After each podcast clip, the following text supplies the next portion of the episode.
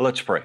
Father, I thank you for the opportunity to share your word. Lord, as we move forward in the book of Romans, God, I pray that you would touch every heart this morning.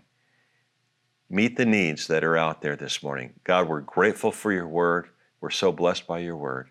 Move within us and through us in Jesus' name. Amen. Well, listen, I want to thank you for joining us this morning, and I'm excited about my message. I'm continuing a series called Know The Why, and the title of this morning's message is No Condemnation, No Freedom. No as in no condemnation, no freedom as in understanding or receiving uh, freedom. So no condemnation, no freedom. It's a play on words. And we're looking at and studying through the book of Romans. And we're in Romans eight this morning, so grab your smart device or your Bible, and we're going to start our journey through Romans eight, one of my favorite chapters in the book of Romans. But I want to take you back to where we started. We started in Romans chapter one. And in that segment of my message, I shared an illustration with you that I think is so profound, and it emphasizes the importance, the uh, the magnitude of impact that the book of Romans has had on certain individuals. Back on May twenty-fourth, seventeen thirty-eight, there was a discouraged missionary who was very unwillingly uh, going to go to a revival meeting or a teaching in London. And there a miracle took place. At eight forty-five in the evening, he later wrote in his journey, listen to this, I'm going to quote it, I felt my heart strangely warmed. I felt I did trust Christ, Christ alone for salvation, and an assurance, an assurance was given me that he had taken away all my sins, even mine, and saved me from the law of sin and death. That's a missionary. He's a missionary, and he gets saved at an evangelistic event. And that missionary, by the way, was John Wesley. And the message he heard that evening was an introduction to Martin Luther's commentary on the book of Romans. Just a few months before that, John Wesley had written in his journal, and I'll quote, I went to America to convert the Indians, but oh, who shall convert me? So here's a missionary out on the field who's not even convinced that he is saved. And so God moved that evening in London at Aldersgate Street, and, and John Wesley's question was answered, and the result was a great Wesleyan revival. A revival broke out through John Wesley, and it swept throughout and across England, and it transformed that nation. Well, Paul's epistle to the Romans is still transforming our lives today, in just the same way that it transformed Martin Luther's life, the same way it transformed John Wesley's life. In fact, the Protestant Reformation and the Wesleyan revival were both products or fruit of the, the wonderful uh, things that Paul wrote from Corinth when he wrote the letter to the church in Rome, those, those Gentile and Jewish believers in Rome. And, and the letter was carried to Christians at Rome by one of the deaconesses of the church in Centuria. Her name was Sister Phoebe, and that's found in Romans chapter sixteen, verse one. Now, imagine you and I can read and study the same inspired letter that brought life and power to both Luther and Wesley. It's, it's astonishing. And the same Holy Spirit who taught them can teach you and I today. Uh, you and I can experience the revival that they experienced in our homes, in our churches across the land, if this message in the book of Romans grips your heart and soul like it did these men of faith. Later on, Martin Luther wrote this, and I'll quote, he said, the epistle to the Romans is the true masterpiece of the New Testament and the very purest gospel, which is well worth deserving that a Christian man should not learn it by heart, should learn it by heart word for word, but also that he should daily deal with it as daily bread to men's souls. He goes on to say, it can never be too much or too well read or studied, and the more it's handled, the more precious it becomes, and the better it tastes. Talking about the book of Romans. So here we go. Here's our text this morning, starting with Romans, uh, verse one in Romans eight, verses one and two. So now there is no condemnation for those who belong to Christ Jesus. There's no condemnation for those who belong to Christ Jesus. And because you belong to him, the power of the life-giving Spirit has freed you from the power of sin that leads to death. Fantastic verse, liberating verse, brings freedom. But I wanted you to keep in mind something. We're moving forward from a study, a prior study of Romans chapter seven, where Paul discloses some rather personal things about himself, things that he's struggling with. In fact, he becomes very transparent with us in Romans seven, and he states that he's a slave to sin, and when he tries to do what he knows is right, he inevitably does what's wrong. He does the wrong things. His thoughts later at the end of chapter seven in Romans, verse twenty-four, here's what he says. Oh, what a miserable person I am. Who will free me from this life that is dominated by sin and death? Paul, the apostle, he wrote that. He says, what a miserable person I am. Who's going to free me from the life from this life that's dominated by sin and death? Paul the Apostle wrote this. He's Christianity's New Testament hero. And he says, what a miserable person I am. Paul's declaring here his sinfulness. But then he asks, I think, one of the most important questions. He says, who will free me from this life that's dominated by sin and death? Who's going to free me from this life that's dominated by sin and, and death? And Paul doesn't leave us hanging here with an unknown or an uncertain or an unanswerable question. He shouts from the mountaintop of victory because he's experienced the victory. In verse twenty-five of Romans seven, he says, thank God the answer is in Jesus Christ our Lord. He's thanking God because the answer, and he gives us the answer to our sin problem, the death issue that we're all contending with at some point in time, the answer is Jesus Christ.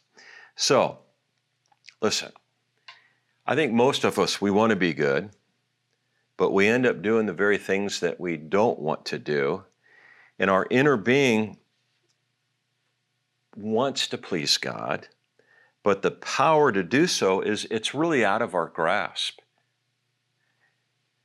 We're in bondage, is what Paul's declaring. In fact, he uses himself as an, a personal illustration that he's in bondage to sin.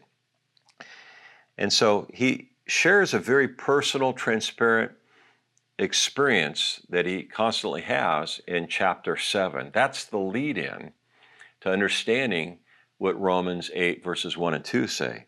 So let me go back to verse one of Romans eight, because now Paul introduces a new experience.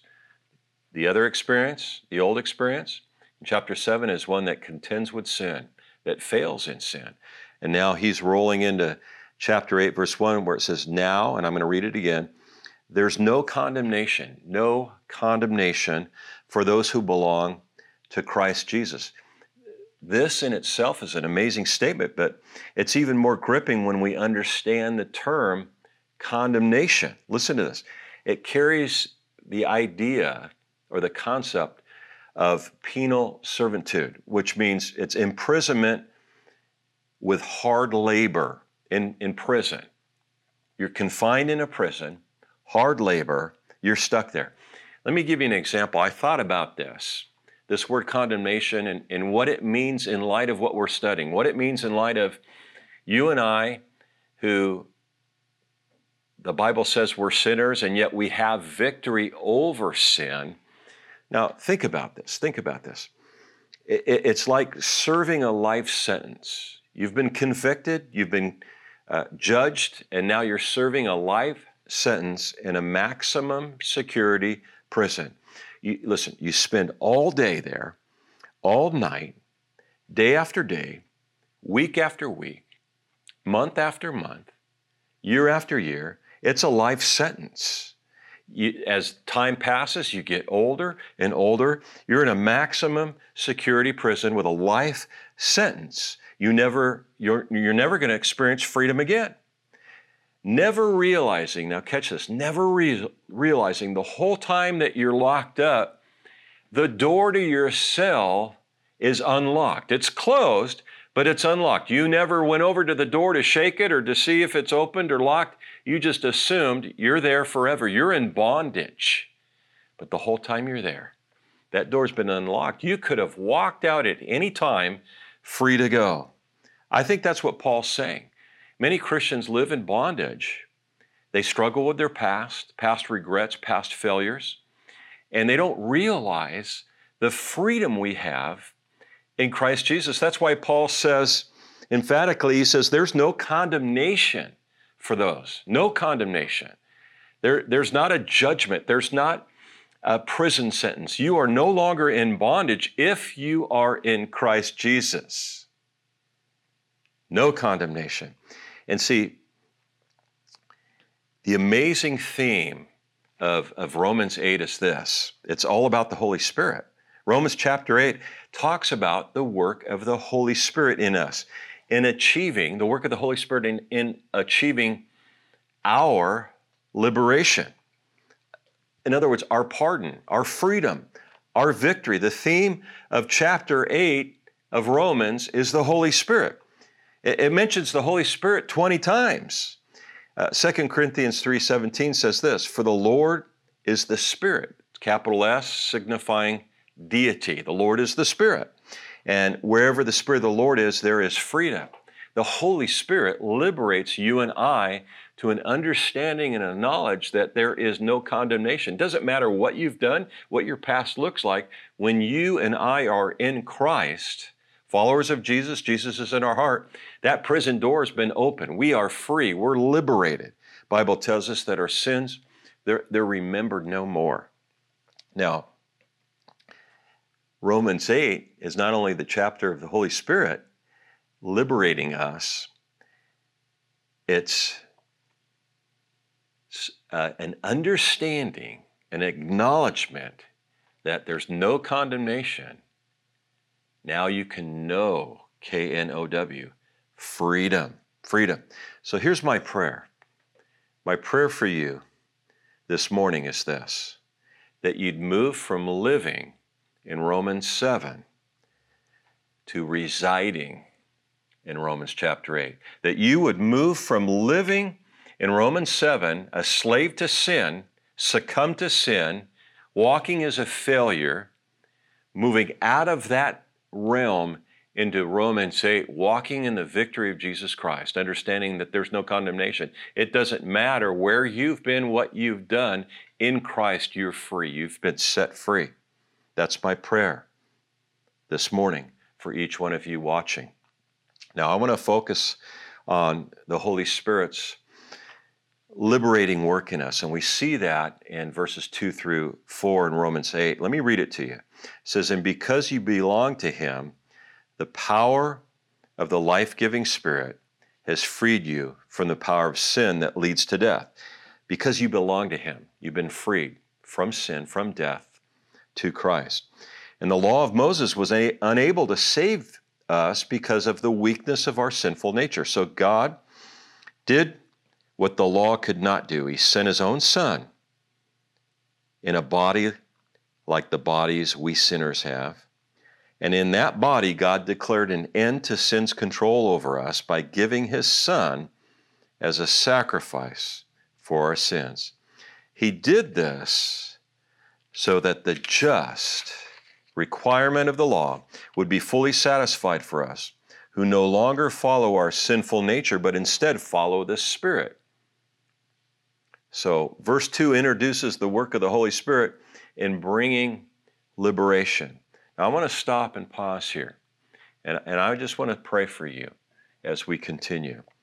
I want to pray that God would continue to move in your heart. Father, I pray as we continue our journey through Romans, especially now, that you touch the heart of each person watching, that you would draw them to a revelation of your truth, that there's no condemnation. There's freedom in you, Jesus. And that freedom is liberating. That freedom taste so good, but so many unbelievers haven't experienced that. So those who are watching, those uh, that are believers that are watching would experience that taste of freedom that comes only through you, that people would stop listening to the lies that are out there, the lies from the enemy, that once you've screwed up, you're a screw up forever.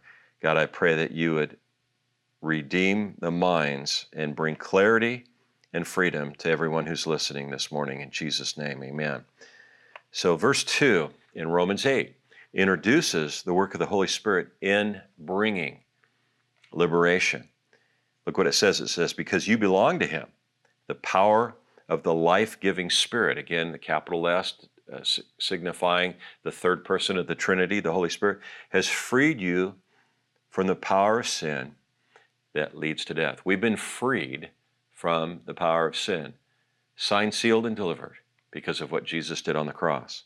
Now here's, here's something that I want to point out to you. That word sin, I'm reading out of the New Living Translation. I enjoy that translation because it's easy to understand, easy to read.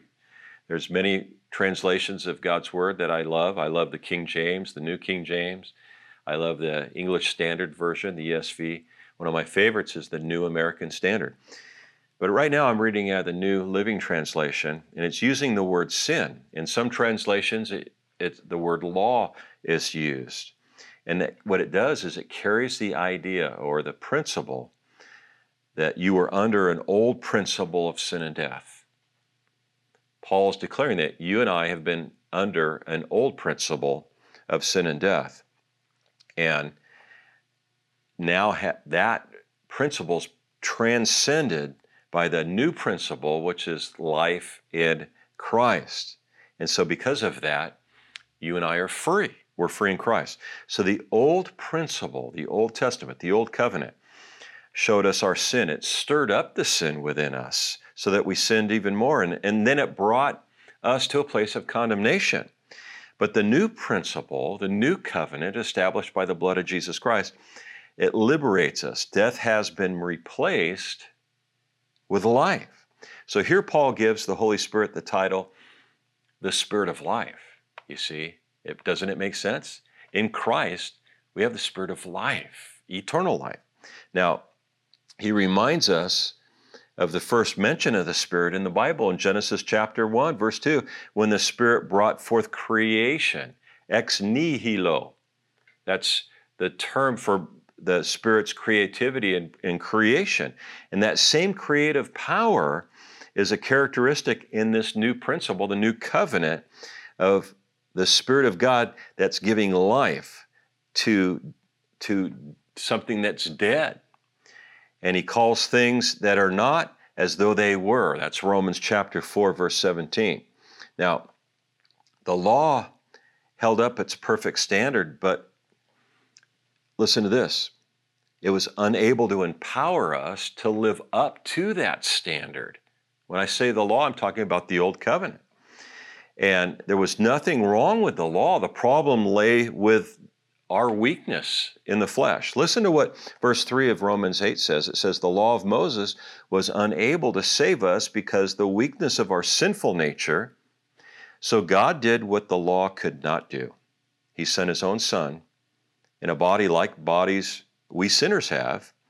And in that body, God declared an end to sin's control over us by giving his son as a sacrifice for our sins.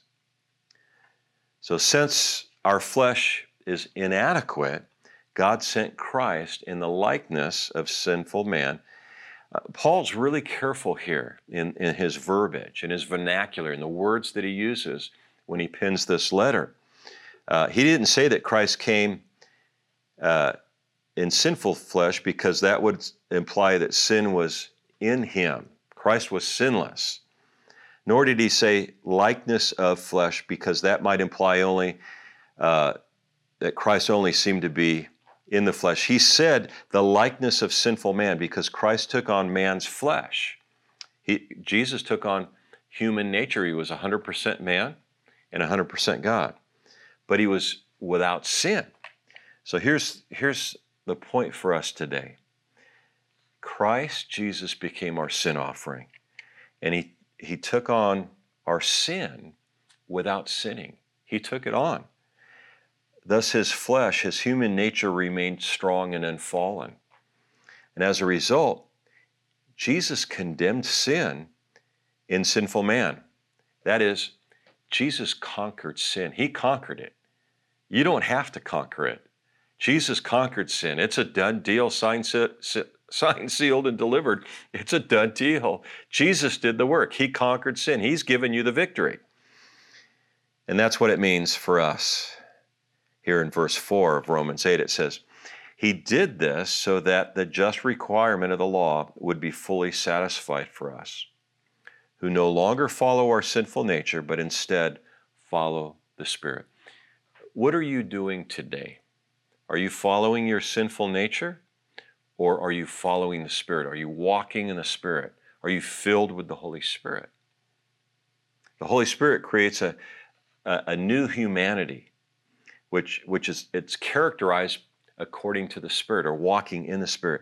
And, and it's our union with Jesus Christ, whose flesh never sinned. Jesus never sinned.